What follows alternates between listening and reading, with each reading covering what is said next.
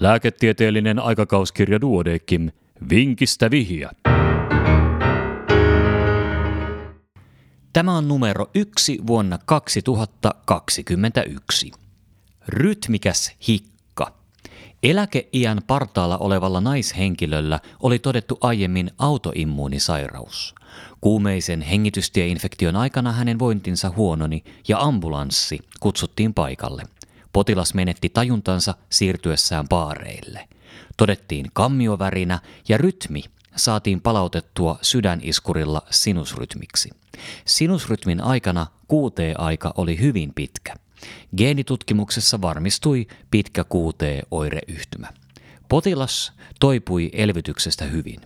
Ennen kotiutumista hänelle asennettiin rytmihäiriötahdistin, jonka johdot olivat oikeassa eteisessä ja oikeassa kammiossa.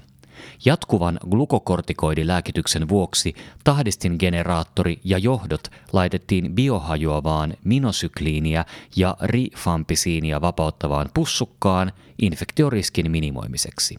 Generaattori sijoitettiin tavalliseen tapaan tahdistin taskuun rintalihaksen päälle ja kiinnitettiin yhdellä ompeleella lihakseen.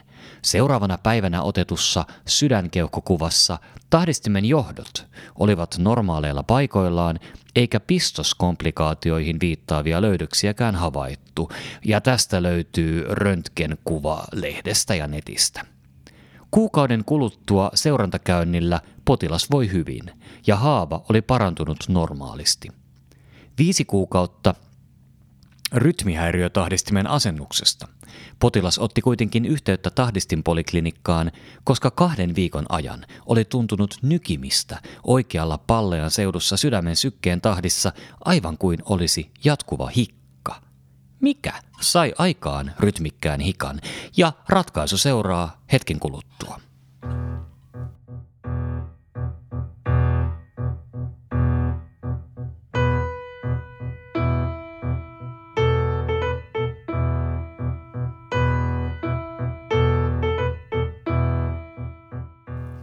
Vinkistä vihiä ratkaisu.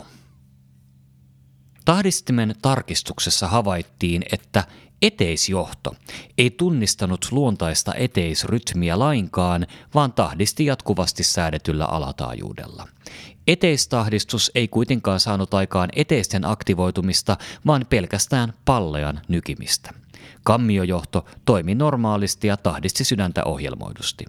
Sydän keuhkokuvassa todettiin eteisjohdon vetäytyneen yläonttolaskimoon ja kammiojohdonkin kiristyneen selvästi. Tahdistin generaattori oli taskussa toisin päin kuin alun perin, ja johdot näyttivät olevan kierteellä generaattorin vieressä. Ja tästäkin tilanteesta löytyy röntgenkuva.